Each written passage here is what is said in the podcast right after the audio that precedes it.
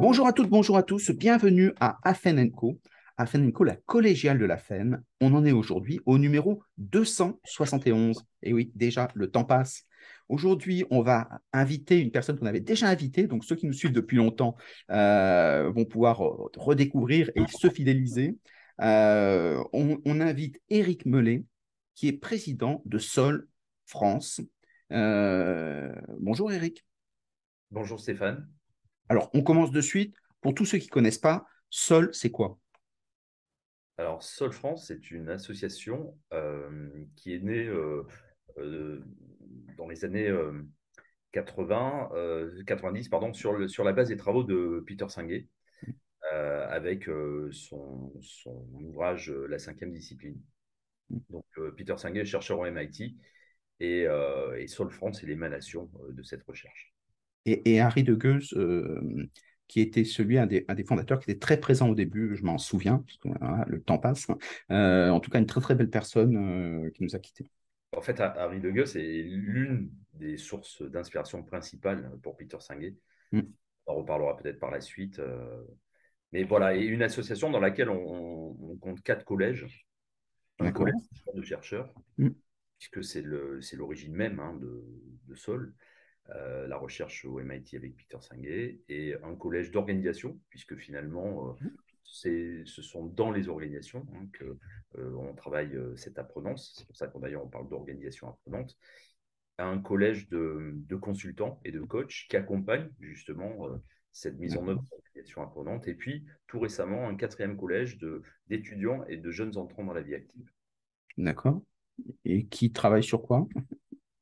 Bah, qui eux amènent, leur, euh, à Sol France justement cette, euh, euh, nouvelle perspective hein, de, de, générations qui sont soit sur le point de rentrer dans la vie active, soit y rentrent juste et, ont justement un autre, regard sur tout ce qui est apprenance avec un grand intérêt. Hein. On sait que c'est aujourd'hui un des critères principaux.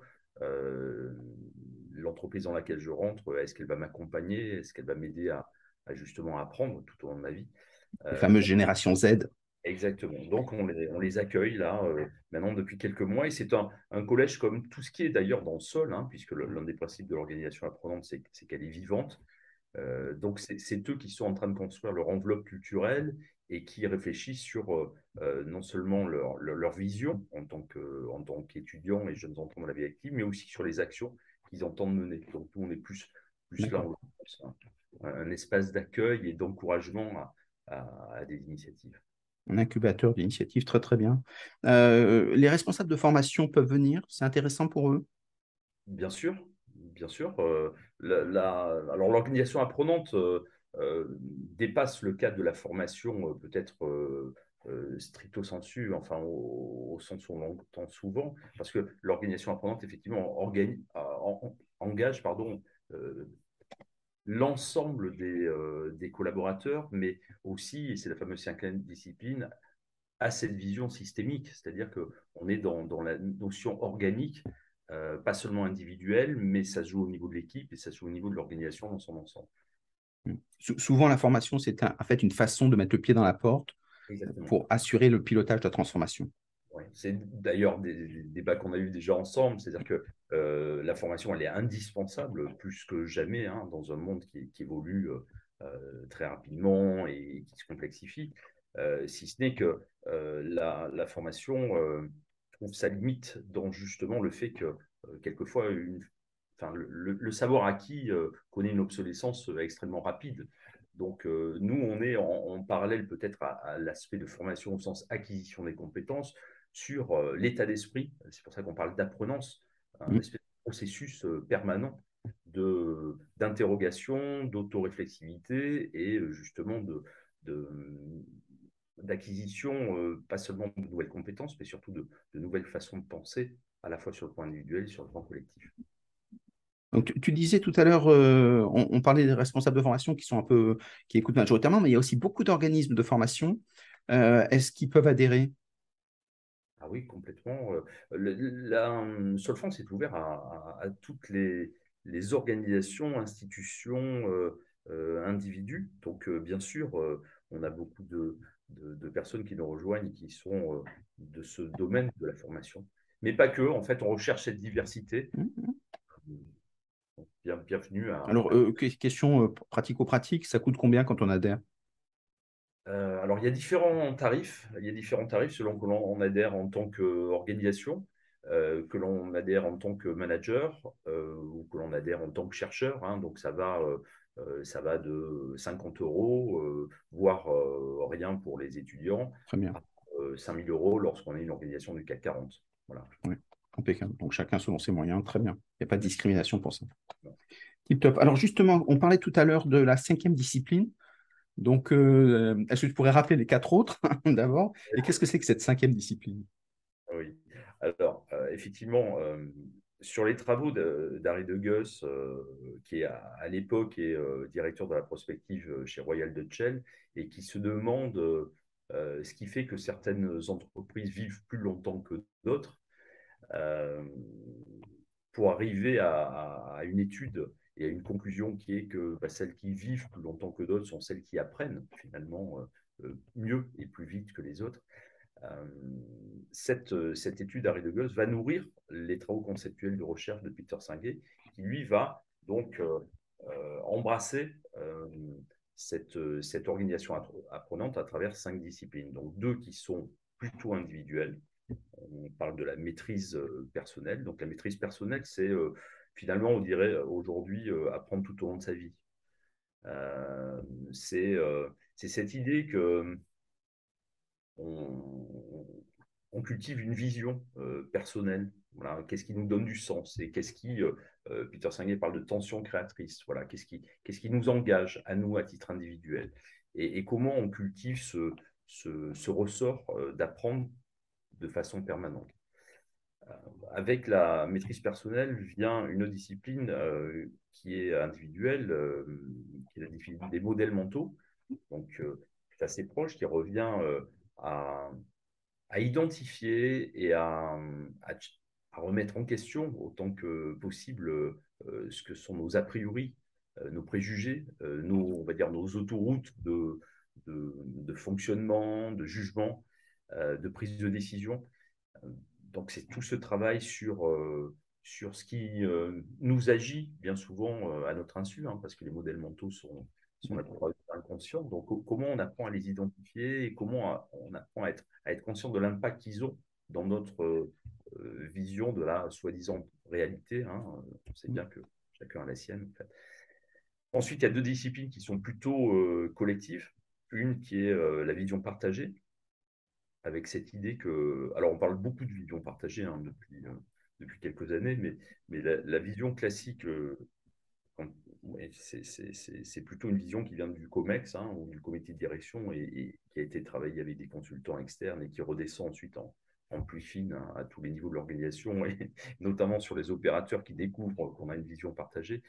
Euh, dans l'approche de Sol France et de Peter Singer, la, vision partagée, c'est vraiment euh, l'ensemble des visions individuelles qui s'expriment et qui, en s'exprimant et en, et en s'agglomérant les unes aux autres, deviennent la vision partagée. Donc, on n'est pas dans du euh, top-down, on est vraiment plus dans du, bottom-up, hein, quelque chose qui, remonte, en l'occurrence, des acteurs du terrain, de, tous les, de tous les, euh, les, euh, toutes les origines de l'organisation pour effectivement finir par être cette vision partagée, qui donne bien sûr du sens et qui favorise l'engagement, comme aujourd'hui beaucoup d'études le, le démontrent. Euh, à côté de la vision partagée, on, a la discipline de bah, l'apprentissage en équipe, en fait. Euh, euh, on, voit bien qu'aujourd'hui, on n'apprend pas seul, on, apprend, on apprend en équipe. C'est sûrement d'ailleurs au niveau de l'équipe, hein, niveau méso cher à Denis Christol, mmh. que je crois que tu connais bien. Mmh, mmh. Qui, souvent, qui fait souvent des interviews. Voilà, où ça joue beaucoup. on, a travaillé, on a travaillé sur le plan individuel, et bien sûr, il faut continuer, hein, sur le plan des acquisitions de compétences individuelles. On a travaillé sur l'organisation dans son ensemble. Et aujourd'hui, on se rend compte que c'est au niveau de l'équipe euh, mmh. que, l'innovation, notamment, euh, se joue. C'est d'ailleurs aussi euh, l'un des enseignements de la crise du Covid, hein, avec l'impact qu'a eu mmh. le télétravail notamment. Donc, comment on apprend en équipe Comment on apprend collectivement, sachant que, je lisais récemment dans une, une lettre de Harvard Business Review, qu'on passe 50% de notre temps de plus en collaboratif qu'il y a 20 ans. veut dire que ça demande d'autres ressorts, ça demande d'autres compétences. on parle beaucoup de soft skills, mm. intelligence sociale. voilà, comment on apprend, comment on apprend collectivement. Et, et enfin, la dernière, donc, est la fameuse cinquième discipline, qui est la pensée systémique. Mm alors cher à Edgar Morin, entre autres, mais c'est cette idée qu'effectivement, euh, la somme des parties est plus importante euh, que, bah, que l'addition simple, justement, de mm. ces parties, euh, que aujourd'hui, dans un monde complexe, la solution qu'on va, qu'on va apporter à un endroit du système va pouvoir se transformer en autre problème à un, autre endroit du système. Donc, comment comment euh, je fais un, je prends du recul et, j'envisage justement l'organisation, par exemple, comme un système ou un ensemble de systèmes, et comment je, tiens compte de, l'impact euh, pour mes actions euh, aux différents endroits du système. Alors, effectivement, c'est très bien, merci, parce que c'est très clair, en tout cas, très bien expliqué. dans les entreprises, on a une habitude où l'entreprise est fixe, donc on, sait, elle est pyramidale, mais en tout cas, ça marche. Euh, si on se dit on va commencer à, donner de l'entreprise liquide, ça va bouger un peu dans tous les sens, euh, finalement, ça fait peur à tout le monde. Bah ça, ça fait peur surtout à ceux qui, qui, euh, ne voient pas. Alors, ça fait peur soit à ceux qui, ne voient pas comment s'y prendre pour passer d'un mode pyramidal hein, qui est leur zone de confort finalement, hein, mmh. et, puis qui a fait marche. Mmh qui a fait ses preuves et qui mmh. continue à faire ses preuves dans certains cas. Donc, il y a ceux qui ont, peur, effectivement, de, de, quitter ou d'élargir cette zone de confort. Et puis, il y a ceux qui n'ont pas intérêt non plus, parce que parce que c'est comme ça qu'ils ont leur, leur pouvoir et, qu'ils l'exercent, je pense, à, différents niveaux de la société, pas seulement dans les organisations. Euh, et, Sol France propose donc justement une méthodologie, non? Oui, absolument. Bah, de, mettre en place. Alors, ce n'est pas une méthodologie sur étagère, hein, c'est ce que mmh. je, dis souvent, parce qu'on on peut avoir euh, cette impression euh, euh, fausse qu'il s'agirait simplement de mettre en place chacune des disciplines les unes après les autres et que ça, ça donnerait à la fin une mmh. organisation. Non, non, c'est justement plus complexe que cela. Euh, donc, il n'y a pas une méthodologie au sens euh, petit a, petit b, petit c, mais par contre, il y a effectivement, à travers ces cinq disciplines, un ensemble de pratiques euh, qui favorisent l'émergence de cette intelligence collective qui mène à l'organisation apprenante. Alors, disons qu'un responsable de formation t'entend, il est subjugué par tout ce que tu as dit, il dit j'adhère à 100%, il t'appelle, il dit comment est-ce qu'on fait? Ben, Comment est-ce qu'on fait? On regarde déjà d'où on part. Voilà, parce que euh, il y, a un mythe, je crois qu'il faut, euh, euh, il faut combattre, c'est justement le fait qu'on deviendrait une organisation apprenante. En tout cas, pour ma part, je considère que si le principe de base, c'est que c'est parce que l'organisation est vivante qu'elle est apprenante, toute organisation est apprenante. Mm. Ce qui fait la différence, c'est la conscience qu'a cette organisation et qu'ont les membres de cette organisation d'être justement une organisation apprenante ou de faire partie d'une organisation apprenante. Donc, au départ, ce que tu fais, c'est que tu fais un diagnostic de l'apprenance de l'entreprise, ce qui existe déjà. Oui, et d'ailleurs, on est en train de travailler, euh, ça tombe bien, on est en train de travailler, euh, fruit de la, dernière recherche-action de, de, Sol France qu'on a menée pendant Covid, on est en train de, travailler à, à la, à la formalisation d'une grille de maturité de la prononce. Donc, euh, euh, bah, grille de maturité, c'est-à-dire euh, à travers ces cinq disciplines, être en mesure de mesurer à travers le, en interrogeant de façon anonyme les membres de l'équipe, enfin en tout cas du collectif impliqué dans cette, dans cette transformation, de les, de les, interroger sur leur perception et de voir à travers ces, ces, perceptions euh, où est-ce qu'on en est de ces différentes disciplines. Voilà, où est-ce qu'on en est de notre vision partagée. Est-ce qu'on a une euh, Oui, et jusqu'à quel niveau euh, Comment on la vit Est-ce que est-ce que on, apprend en équipe mmh. Est-ce qu'il y a suffisamment, par exemple, de, sécurité psychologique on, y reviendra par la mmh. suite. Mais est-ce qu'il y a suffisamment de voilà de, de, sécurité psychologique Est-ce que l'environnement favorise notre apprenance en équipe? Donc, voilà, une grille de maturité qui, sur ces cinq disciplines, va permettre de mesurer où on en est quelle est la perception que se fait C'est pour ça que pas le diagnostic au sens diagnostic posé par un, par, par un intervenant extérieur dans une démarche classique de consultant. L'approche de Stoll consiste à, bien sûr, partir de la perception. On revient aux modèles mentaux. Quels sont les modèles mentaux? Quelle est la perception qu'ont les membres de ce collectif et quelle est la perception de ce collectif euh, dans sa globalité sur ce qu'il est en train de, de, vivre en tant qu'organisation euh, donc euh, apprenante, mais peut-être pas consciente, et comment ensuite, à partir de là, on peut mettre en place différentes actions et qui sont jamais les mêmes selon les mmh. organisations. Des exemples. Une fois que tu as ton diagnostic, euh, comment est-ce que tu t'enclenches le processus tu, réunis tout le monde, tu fais une grande messe Oui, alors, alors ça, ça, peut être ça, hein, ça, peut être macro, effectivement, euh, euh, en, réunissant tout le monde et justement en faisant travailler tout le corps social sur cette fameuse vision partagée. Mm. Hein, et d'ailleurs, c'est assez extraordinaire pour l'avoir vécu à de nombreuses reprises, hein, de, de, se retrouver avec euh, parce que c'est finalement très rare. On, carotte souvent l'organisation. Hein. Mmh. et on trouve ensuite avec, euh, bah, tout un tas de visions, une mosaïque qu'on essaie d'agrémenter hein, et, de faire tenir en, deux phrases. Euh, effectivement, quand on s'attache à, adresser la complexité finalement et à, réunir tous les acteurs de, de l'organisation et à les faire travailler sur leur mode de représentation et de façon créative à faire émerger justement cette vision partagée, bah, là, il se passe quelque chose euh, euh, de différent. Et bien sûr, mm. après ça, ça donne, ça donne naissance ou ça peut donner lieu à des, à des, à des groupes euh, de projets sur lesquels on s'engage, mais de façon volontaire. Hein, c'est un peu pote avec les pieds, pour que justement bah, de nouvelles initiatives puissent voir le jour dans cette organisation. Mm.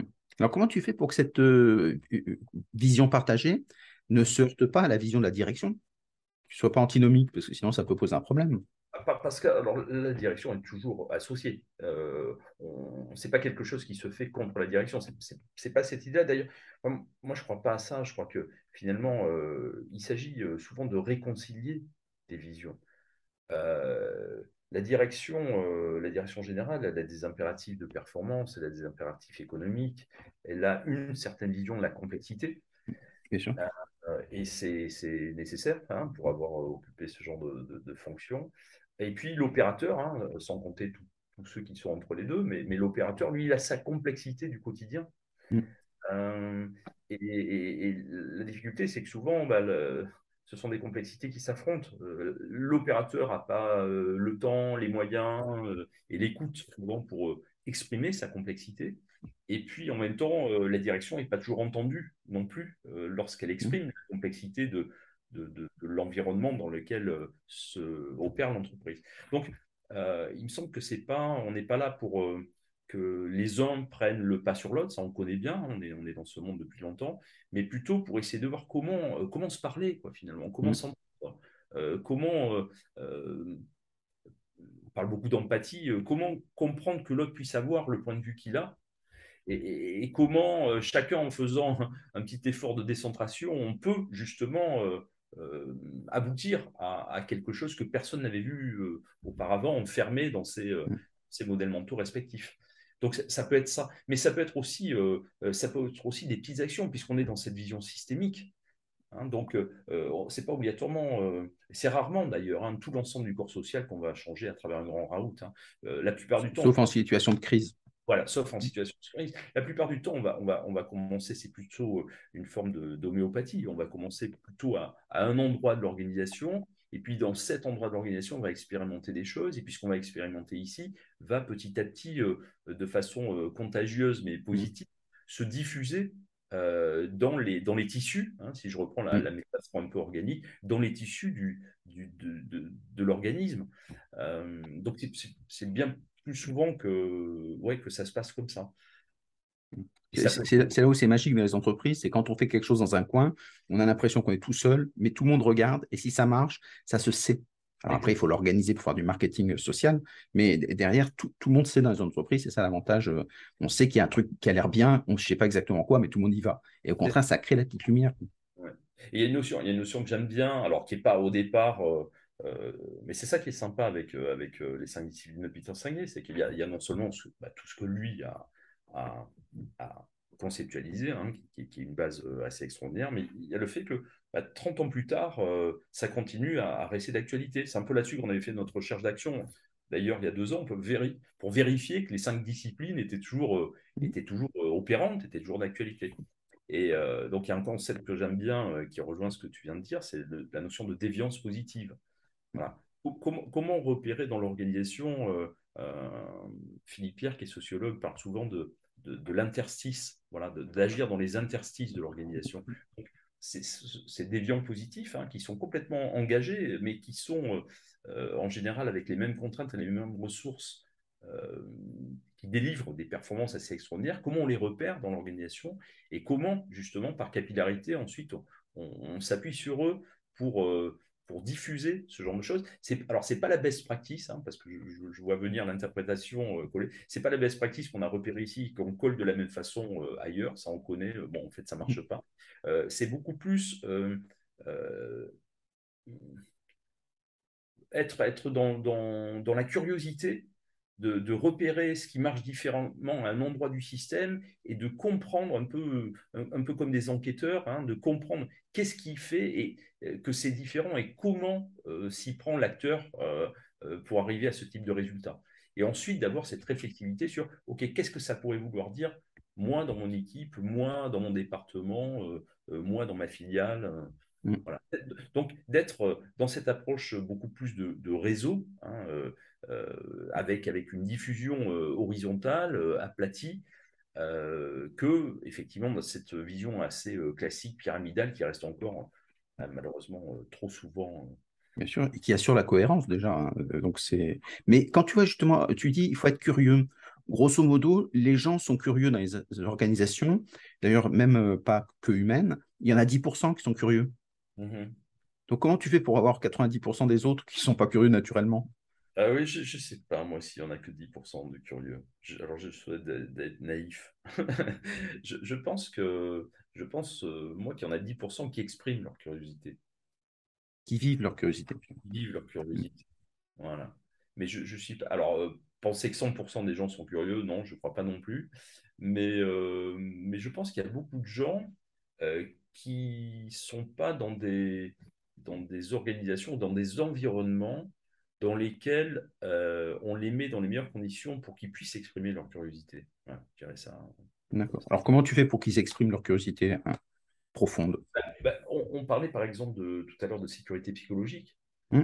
euh, bon, qui, est aujourd'hui quelque chose euh, qui semble trouver un, écho dans des. Alors, qu'est-ce que c'est que la sécurité psychologique?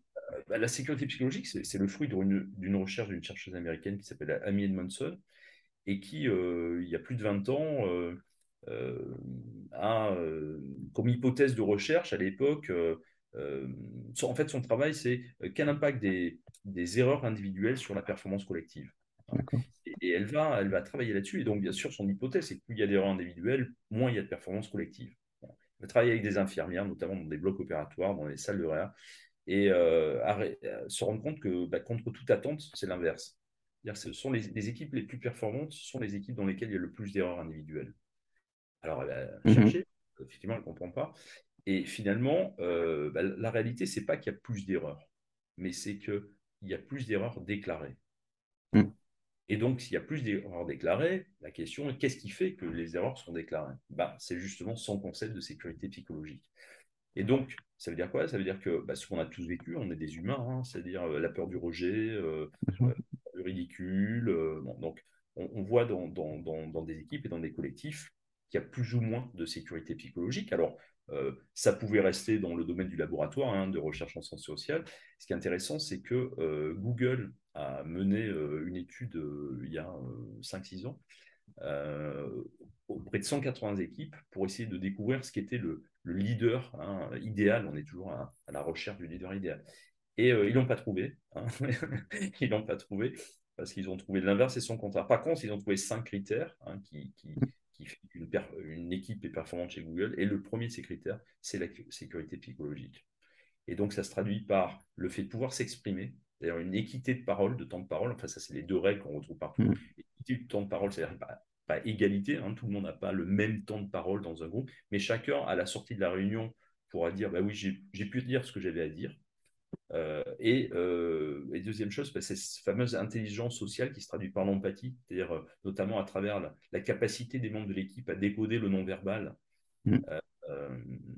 et c'est ce qui fait que dans, beaucoup d'organisations, alors il y a des cas, par exemple, ça a été étudié chez Volkswagen, hein, après le, le Dieselgate, et, mmh, mmh, voilà, manque de sécurité psychologique.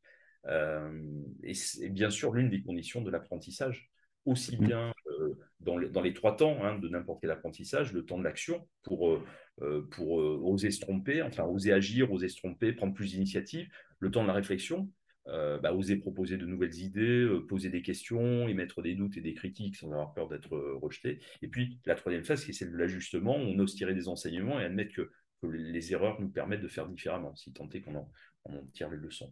Donc, ce que, ce que Stanislas Dehaene disait, c'est le débriefing. C'est-à-dire quand on commet des erreurs, il faut en commettre. Ce qui est important, c'est le débriefing, le non-jugement, et se dire, bah, on a commis une erreur, qu'est-ce qu'on fait? Et donc, on prend l'habitude du mouvement, et donc c'est là où ça rassure tout le monde, comme tu dis très justement, la socialisation, le débriefing social. Alors, si je dis c'est nul, ben, on humilie les gens, donc ce qui fait plaisir à personne, et donc forcément, ça. Donc, comment tu. Oui. Tu disais tout à l'heure quel type d'action. Euh, mm, mm. c'est toujours compliqué de, répondre comme ça, hein, mais, mais avec des exemples. Ce, type de choses, euh, tout simplement, hein, de, prendre de nouvelles habitudes, de, trouver de nouveaux rituels en, réunion et de communiquer différemment et, et, et, notamment à travers ce genre de feedback euh, euh, positif ou constructif, bah, change de fait les choses et permet de, découvrir de nouvelles idées, d'innover, ce qui est bien quand même. Tu dirais que quand on veut se lancer dans ce, programme d'entreprise apprenante, c'est d'abord un investissement sur les managers? Qui pilotent la transformation? Ou tu bah, dis tous ensemble d'abord?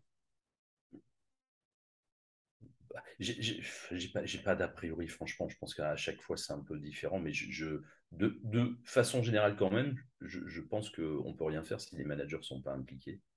Euh, on peut, on peut rien faire si, si eux-mêmes évoluent pas dans leur modèle mentaux.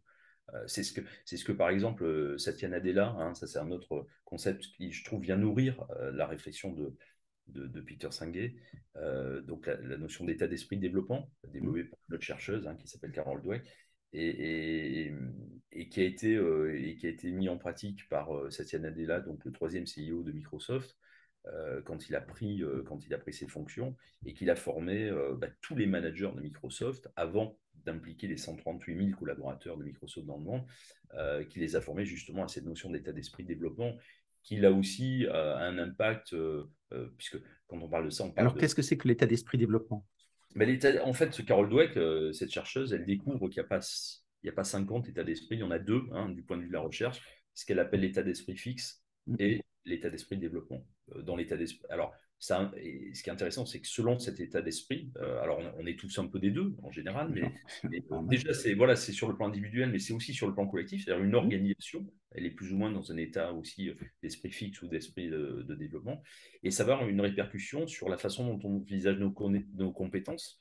Donc, pour quelqu'un d'état d'esprit fixe, ben, les compétences, elles sont innées, elles sont acquises, donc c'est un peu les talents, hein, les fameux mmh. talents, c'est-à-dire qui n'auraient rien à faire parce qu'ils sont naturellement euh, euh, nés avec le talent. Mais il y a beaucoup d'organisations qui ont fonctionné là-dessus, c'est mmh. notamment la guerre des talents. Euh.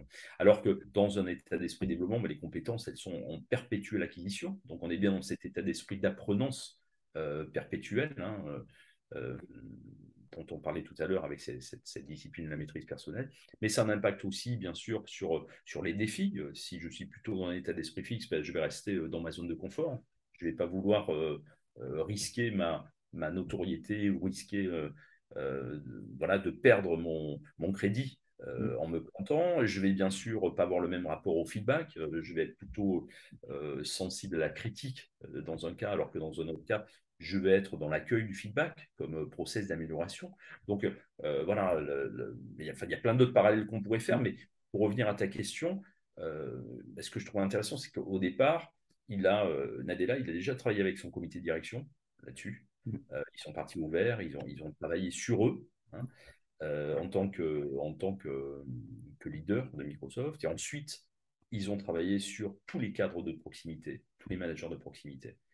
Et, il s'agissait non pas seulement hein, de changer l'état d'esprit, enfin de faire évoluer l'état d'esprit, mais, mais, que ça se traduise concrètement dans les faits au quotidien pour les collaborateurs. Et ensuite, par voie de, contagion, ça a été l'ensemble des collaborateurs.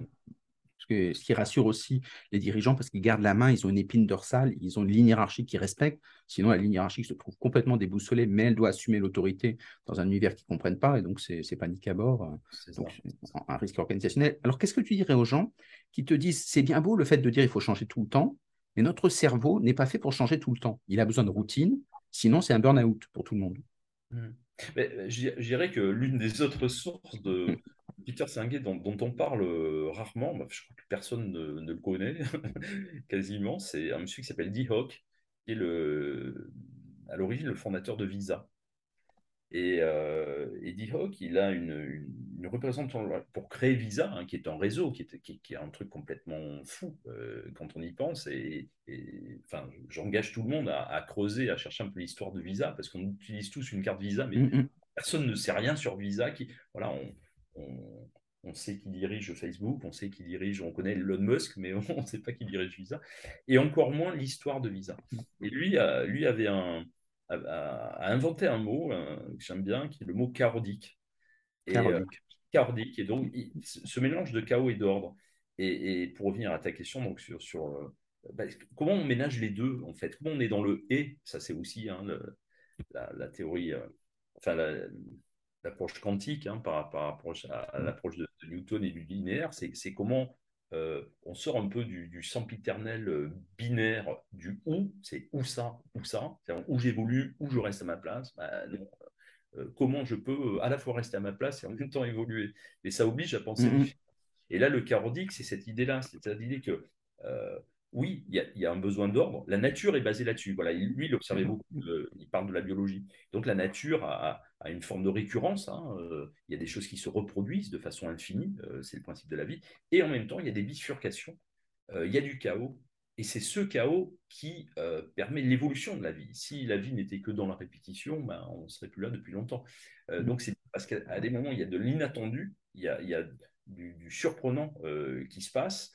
Et, c'est surprenant que la vie sélectionne comme étant euh, justement une, potentielle voie nouvelle d'évolution. Donc, je dirais que euh, bah, il faut cultiver dans l'organisation les deux. C'est ce que propose Dioc, c'est-à-dire à la fois, euh, à la fois des, instances et des process qui permettent de, donner une forme d'ordre à cette organisation, et en même temps cultiver des espaces, des moments, des façons de faire qui permettre le chaos et permettre l'innovation. Euh, parce que c'est souvent euh, c'est un, peu ça qui, qui a manqué euh, au moment du, Covid. Hein. Il y a mm. pas mal d'études qui ont été faites là-dessus. C'est-à-dire que bah, l'innovation, elle n'est pas dans la réunion Zoom qui commence à 9h et qui se termine à 10h.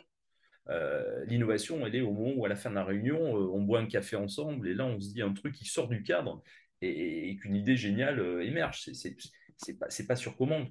Mm. Donc, voilà, je, je pense que c'est cultiver, cultiver les deux et ce qui nous demande euh, notre gymnastique. Exactement. Donc ça, c'est la philosophie, mais il y a aussi euh, des, étapes qui sont bien organisées de façon à dire que quand on élabore une méthodologie d'évolution, justement, avec des, learning labs, enfin, tout est bon, euh, des espaces où justement les gens peuvent essayer des choses sans risque, le bac à sable de Wikipédia, par exemple, ça permet justement de se dire, on essaye tous ensemble, mais on essaye sans conséquence. Donc ça veut dire qu'on protège aussi l'individu il n'est pas seul à porter son changement. Oui, oui, tout à fait. Mais tu as absolument raison, Stéphane. Mais c'est aussi, c'est aussi tout ce débat aujourd'hui euh, qui, euh, je veux dire, m'agace un peu euh, sur le fait qu'on a tendance à faire quand même beaucoup porter la responsabilité à l'individu. mais dans tous les domaines, hein, y compris dans le climat, enfin tout ça, c'est comme si c'était une responsabilité purement individuelle. donc c'est un peu ce qui se passe aussi dans, les organisations, au sens où on, on, caricaturerait, voilà, ce qui deviendrait, si je reprends la discipline, que de la maîtrise personnelle. C'est-à-dire mm. travailler sur toi. Voilà, travailler sur mm. toi. Euh, si tu as un problème et que tu ne files pas dans l'organisation, c'est que tu n'as pas bien travaillé sur toi. Euh, et, alors, bien sûr, je m'inscris totalement en faux euh, par rapport à ça. C'est-à-dire que oui, il y a un travail personnel, il y, a il y, a la curiosité dont tu parlais, il y a un engagement, il y a la persistance, de la persévérance, il y a toutes ces choses-là, mais il y a de l'organisation du travail. Et si l'organisation du travail ne se mettent pas justement à favoriser la prononce, on ne peut pas seulement dire aux individus que c'est à eux de travailler sur eux. Et, là aussi, peut-être que, peut que certaines directions générales ou certaines DRH ou certaines directions de la formation euh, bah, s'exonèrent un petit peu d'une vraie réflexion sur euh, euh, ce que devraient être de nouvelles organisations du travail, de nouvelles conditions de travail qui favorisent effectivement l'émergence de nouvelles pratiques, de nouvelles façons de penser. Est-ce que justement tu es en contact avec les partenaires sociaux? Parce qu'eux aussi sont partie prenante dans, entre autres, soit la, fossilisation, soit l'innovation Non, je ne peux pas dire que je suis en contact avec les partenaires sociaux. Euh, ça, arrive à, tous les, intervenants, euh, coachs ou consultants, euh, lorsqu'ils interviennent dans, des organisations ou des institutions. oui, ça peut arriver. De se retrouver face à des partenaires sociaux qui sont plus ou moins, qu'on dirait, qui, qui voient du moins d'un bon œil, justement, euh, euh, certaines approches, mais ça, je crois que c'est vrai à l'égard de, tous les consultants en général. Euh, mais Seul France, en tant qu'association, non, n'est pas particulièrement proche des, partenaires sociaux. Peut-être une erreur d'ailleurs, mais ou peut-être une voie de progrès hein, sur l'évolution, parce qu'ils sont acteurs aussi et ils ont une capacité à apporter, s'ils ont le sentiment qu'il y a progrès social, ils peuvent apporter des belles choses. Oui, oui complètement. Ah, et s'ils ne comprennent pas, dans ces cas-là, c'est pas aussi net. Euh, par contre, alors l'ouverture et la, comment dirais-je, la, disponibilité euh, pour, pour, pour, échanger avec euh, les partenaires sociaux, mais avec tout le monde d'ailleurs, et, mmh, complètement le, je pense une, façon d'être à Seul France. Qu'est-ce que tu. Il y a certaines personnes qui disent quand on touche à la ligne hiérarchique, c'est d'abord c'est vrai que c'est quelque chose de sensible pour toute l'organisation. ils prennent l'exemple de Poult, la biscuiterie, euh, qui avait dit nous, on supprime toute la ligne hiérarchique, on fait un système complètement horizontal avec une méthodologie où ils étaient assez contents, et puis finalement, ils sont revenus à une nouvelle ligne hiérarchique. Ben oui, bah. Est-ce que tu es un extrémisme? Non, non, non, je ne crois pas. Non. Pour avoir managé aussi, hein, pour avoir été managé. Non, mais à l'arrivée, euh, est-ce qu'il y a une valeur ajoutée du manager ou pas? S'il n'y en a mm. pas, il sert à rien. Voilà. mais, mais, mais, heureusement euh, que pour beaucoup de managers, ça se pose autrement, notamment des managers de proximité, et qu'ils ont une vraie valeur ajoutée. Mm. Donc, euh, ça, alors, cette entreprise libérée, puisqu'on parle de ça, hein, ça a été, mm, comment dirais-je, un des, un des, une des entreprises mises en avant pour, ce concept d'entreprise libérée, qui, est porteur de plein de choses, d'ailleurs, qui rejoint dans beaucoup de, perspectives euh, ce que serait euh, celle d'une organisation apprenante. Euh, néanmoins, ben c'est ça, on revient à ce qu'on disait tout à l'heure, il ne peut pas y avoir de collectif sans qu'il y ait de, questions de pouvoir. Je parle pas mm. bientôt plus de pouvoir, mais je parle juste de de pouvoir donc, et d'organisation.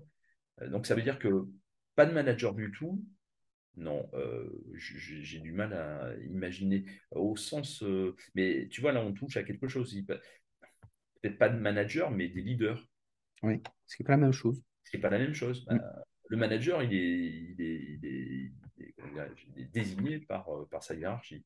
Le leader ou la leader émerge. C'est ce qui mm. se passe d'ailleurs au moment du Covid. Hein. Il y a plein de gens, nous, quand on a fait notre étude, on s'est rendu compte qu'il y a plein de managers qui ont été, qui se sont retrouvés dans des postures de déséquilibre total parce que tout d'un coup, euh, bah, le fait qu'ils n'amenaient pas vraiment de valeur ajoutée à l'équipe, euh, si ce n'est de, relever les compteurs, bon, mais ça, euh, n'importe qui peut le faire, ou de dire il y a qu'à il faut, mm. bah, tout d'un coup, dans une, question, une gestion de crise, c'est le roi est nu. Mm. Et contre, émerger des leaders situationnels qui amenaient des solutions et qui remportaient l'adhésion de leur, de leur père, en quelque mm, sorte. Donc voilà, il y a tout ce débat autour de manager, de leader. Euh, est-ce qu'on va être est-ce que, est-ce que voilà, on, peut être, euh, on n'est pas, c'est pas obligatoirement parce qu'on est manager qu'on est un leader. Voilà. Mm. Donc c'est une nouvelle compétence à acquérir. Ouais, très certainement.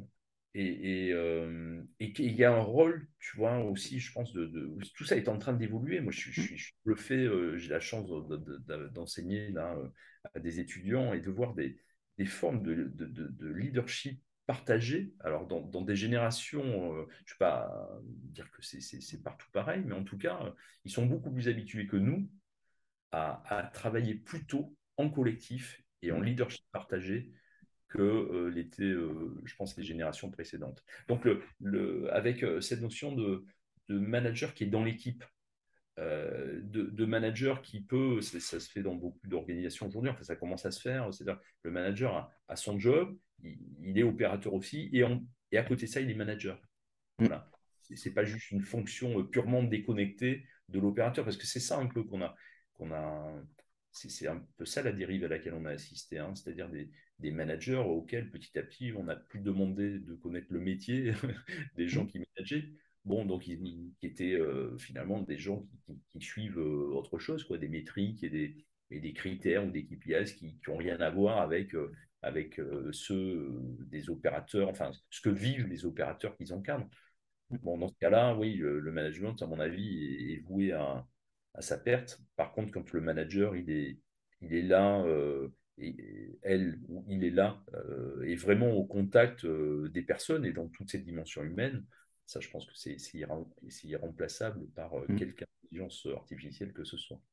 Et c'est particulièrement intéressant parce qu'on découvre de nouvelles problématiques avant qu'elles prennent des dimensions autres. Donc, c'est le knowledge management, si on entend des, des problèmes qui ne sont pas calibrés, dont je n'ai pas forcément la réponse, mais je sais que le problème est là et donc on peut ensemble peut-être trouver des choses. Exactement. Et c'est là où on revient à cette notion aussi, euh, pardon, mais d'organisation. Mmh. C'est-à-dire qu'on mmh. on va plus à l'école pour acquérir, en fait, je sais que tu es convaincu, mais pour acquérir des compétences euh, qu'ensuite on va mettre en pratique dans, dans, notre travail et dans notre vie du travail. Non, non, on, travaille pour apprendre. Mmh. Euh, et, c'est autre chose. Le, travail est devenu le lieu de l'apprenance. Donc le manager, il est plus là, c'est plus le contremaître, quoi. C'est plus celui seulement qui vérifie que le travail a été bien fait, euh, selon les critères qu'on avait prédéfinis avant, puisqu'on est dans un monde dans lequel ça bouge sans arrêt. On ne sait même pas quel résultat aujourd'hui on est censé avoir. Donc c'est beaucoup plus un catalyseur, beaucoup plus quelqu'un qui est, qui est un émulateur de, de, de, de, ce qu'est l'intelligence collective pour trouver en temps réel des, des, nouvelles solutions. Euh, et, et, finalement être dans cette, cette émergence avec, avec son collectif. Complètement. Alors, qu'est-ce que tu dirais justement quand tu dis euh, c'est l'entreprise qui est le lieu où, on apprend? Beaucoup de personnes apprennent en dehors de l'entreprise. Ils se disent, ils prennent des groupes WhatsApp de professionnels, de, euh, des, euh, des, forums techniques. Donc, ça veut dire qu'ils n'arrivent pas véritablement à apprendre tout au long de la vie au en temps réel dans l'entreprise. Alors, ils disent j'apprends à l'extérieur et finalement, j'apprends plus à l'extérieur pour développer ma propre expertise c'est ça, mais on revient à ce que tu disais tout à l'heure, c'est là où, bon, je ne connais pas les chiffres, mais je pense qu'il y a beaucoup plus que 10% de gens curieux. Mm. Parce que la curiosité, l'envie d'apprendre, elle est dans, elle est dans l'espèce humaine en elle-même. Donc, c'est ça qui est dingue, c'est qu'il y a toute cette énergie d'apprendre. Euh, mm. il, y a cette énergie d'apprendre euh, qu'on a tous, plus ou moins, mais, mais, quand même plus de 10%. Euh. Non, alors justement, ce qui est intéressant, c'est que l'énergie d'apprendre, on l'a tous, c'est ce qui fait l'homme. Parce que l'homme est fait à 100% pour des gens qui apprennent, sinon bah, c'est un mort, c'est plus un homme vivant. Euh, par contre, ce qui est important, c'est que la formation, c'est l'apprentissage social. C'est-à-dire ce que la société dit qu'il faut apprendre. Et c'est là où il y a des écarts où les gens disent Je n'ai pas plus envie d'apprendre que ça, je préfère apprendre des trucs qui me passionnent à côté, donc peut-être des choses formidables, mais dans l'entreprise, ça ne m'intéresse pas plus que ça. Et c'est là où justement il y a un problème, et donc il faut arriver à donner l'envie, et donc apprendre ensemble de façon à éviter que la personne. Et donc c'est ce travail de, de, marketing social, de design, de façon à donner euh, l'envie d'apprendre. Oui, tout à fait. Mais, complètement. Et c'est bien de toute façon euh, ce qu'on est en train de vivre avec euh, la grande démission qui ne se passe pas qu'aux États-Unis. Quel, est le sens du travail? Quelle est la place du travail Et si ça reste quand même dans le, en tout cas dans le, système économique dans lequel on est. Pour le moment, on n'a pas inventé autre chose, donc ça reste quand même un, lieu ou un espace, même s'il n'est pas physique, euh, où je passe beaucoup de temps de ma vie.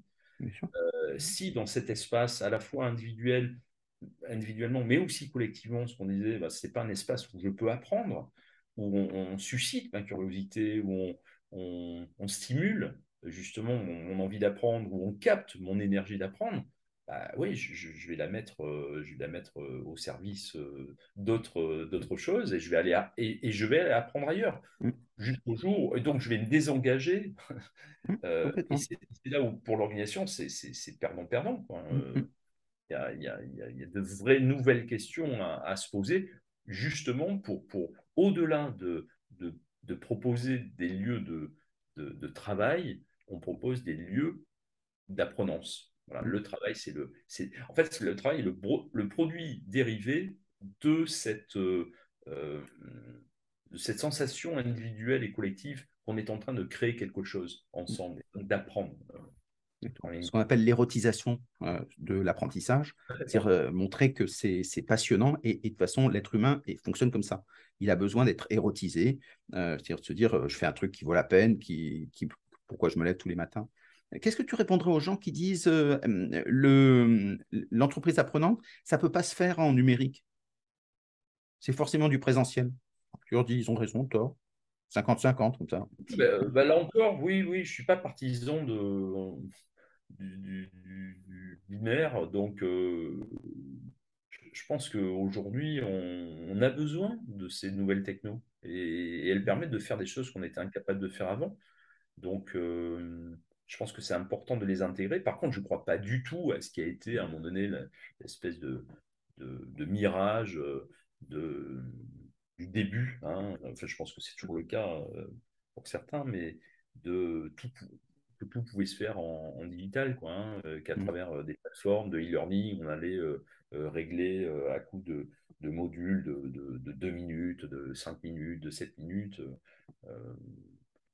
les, les problématiques justement liées à, à l'apprenance. Alors, OK pour l'apprentissage dans certains cas, et encore, je demande à voir, parce que si on admet ce principe qu'on passe plus de 50% en collaboratif, donc euh, souvent, euh, toutes ces notions de e-learning et autres, tout ce qu'on a communiqué, une fois de plus, c'était nécessaire, mais c'était du one-to-one, enfin, en tout cas, c'était à destination de personne.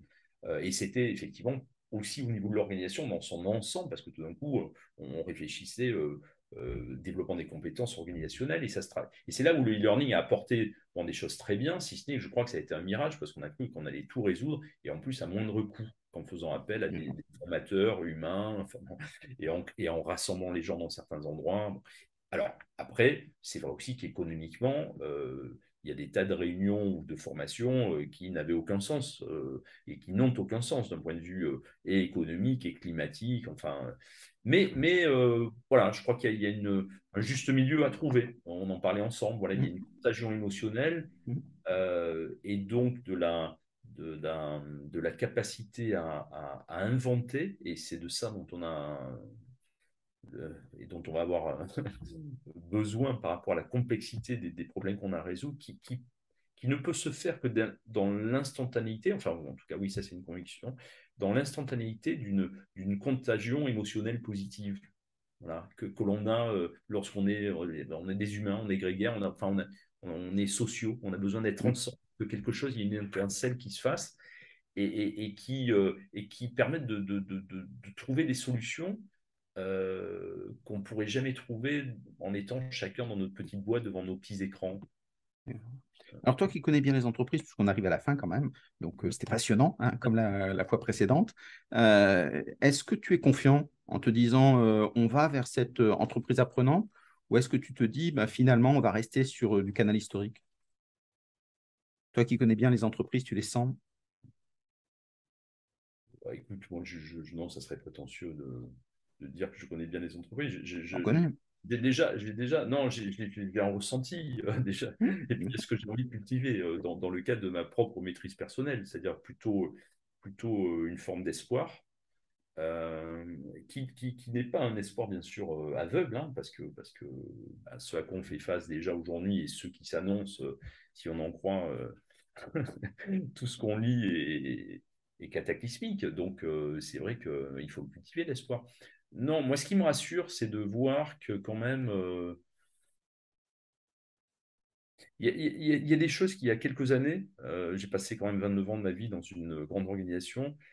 Euh, il y a quelques années, je le vois aujourd'hui en tant que coach et consultant, certaines, certaines questions, certains sujets étaient juste inaudibles. C'est-à-dire que euh, c'était même pas. Euh, on n'en parle même pas. Quoi. Il n'y avait même pas bah, du style de, de, ce qu'on a évoqué, du style d'aborder par exemple la formation de façon différente, du style de, d'impliquer les gens dans une vision euh, partagée hein, de, l'entreprise et pas seulement qu'ils soient juste des, des exécutants. enfin, voilà, des, tas de, questions comme ça hein, sur comment on s'organise, comment on travaille ensemble, pourquoi on travaille ensemble, enfin, toutes ces questions-là qui devaient être réglées par la direction générale. Hein. Mmh. Et, ce qui me rassure aujourd'hui, quand même, c'est que alors c'est paradoxal, hein, mais c'est la confusion. C'est-à-dire que pour revenir mmh. au chaos, ce qui me rassure, moi, c'est le mmh. chaos dans lequel on est. C'est-à-dire que tout d'un coup, euh, l'être humain et les collectifs, euh, ben, l'histoire a, démontré bien souvent qu'on on a du mal à anticiper. Hein. On, est dans notre zone de confort et notre cerveau est aussi comme ça. Mmh. Donc euh, là, ce qui me rassure, c'est qu'il y a une telle confusion et on est tellement perdu, aussi bien sur le plan individuel que sur le plan collectif, euh, que c'est très désagréable, mais c'est parce que c'est très désagréable, très inconfortable, qu'il me semble qu'aujourd'hui, il y a des choses qu'on accepte d'écouter. Ça ne veut pas dire pour autant que, que, on, va, on va mettre en place tout de suite, on va tout changer. Non, mais il y a quand même une évolution sur, le, ouais, sur cette écoute, cette réceptivité. Voilà, la porte est ouverte. Après, qu'est-ce qu'on en fait? Et c'est vrai que par rapport à ce que tu disais, euh, si le, à, tous les niveaux, et donc au niveau de l'organisation prenante, on parle de ça. Si, si on apparaît comme euh, des gens qui veulent renverser la table, euh, bah, il y a toutes les chances que la porte se referme aussi vite qu'elle s'est ouverte. Si par contre on apparaît euh, comme, comme des gens qui ont effectivement non seulement une vision, mais qui ont des, des, des, pratiques, des, une posture qui, qui, favorise la rencontre, parce qu'on parle que de ça finalement, mm, hein, de, mm. nouvelles rencontres, créer de nouvelles rencontres, créer de nouveaux espaces où on, arrive à, échanger justement sur nos différents modèles mentaux pour, pour inventer quelque chose de nouveau. Ben là, je suis, ouais, je suis confiant. Euh, je suis confiant. Je me dis, il se passe quelque chose et en tout cas, je me dis, euh, bah, autant contribuer à, ça qu'à semer encore plus de, de chaos Bon, il y en a qui s'en chargent. C'est un très très beau projet. Merci beaucoup et Eric Mellet, euh, président de Sol France. Euh, alors si on est, on veut te joindre parce qu'on a plein d'autres questions à te poser, on fait comment? Bah, on va sur le site de Sol France déjà, on découvre tout ce que fait Sol France. Moi, je suis président de Sol euh, à titre bénévole. donc, vraiment, voilà, on, va découvrir la richesse de, de, Sol depuis des années et on a besoin de toutes les bonnes énergies de ceux qui ont envie, ceux et celles qui ont envie d'apprendre avec nous. Et, de Sol France, on peut te joindre directement si. Ouais, mais sinon, sinon euh, Eric Mellet, euh, consulting.com, et euh, à ce moment-là, on. Tu es plutôt euh, Twitter, LinkedIn, ah non, comme je dis, TikTok TikTok non, je suis plutôt LinkedIn. Plutôt LinkedIn. Très bien, impeccable. Donc les gens le sauront maintenant. Merci beaucoup, Eric. À très bientôt à tous. Au revoir. C'est ton accueil, c'est toujours très sympa. Merci.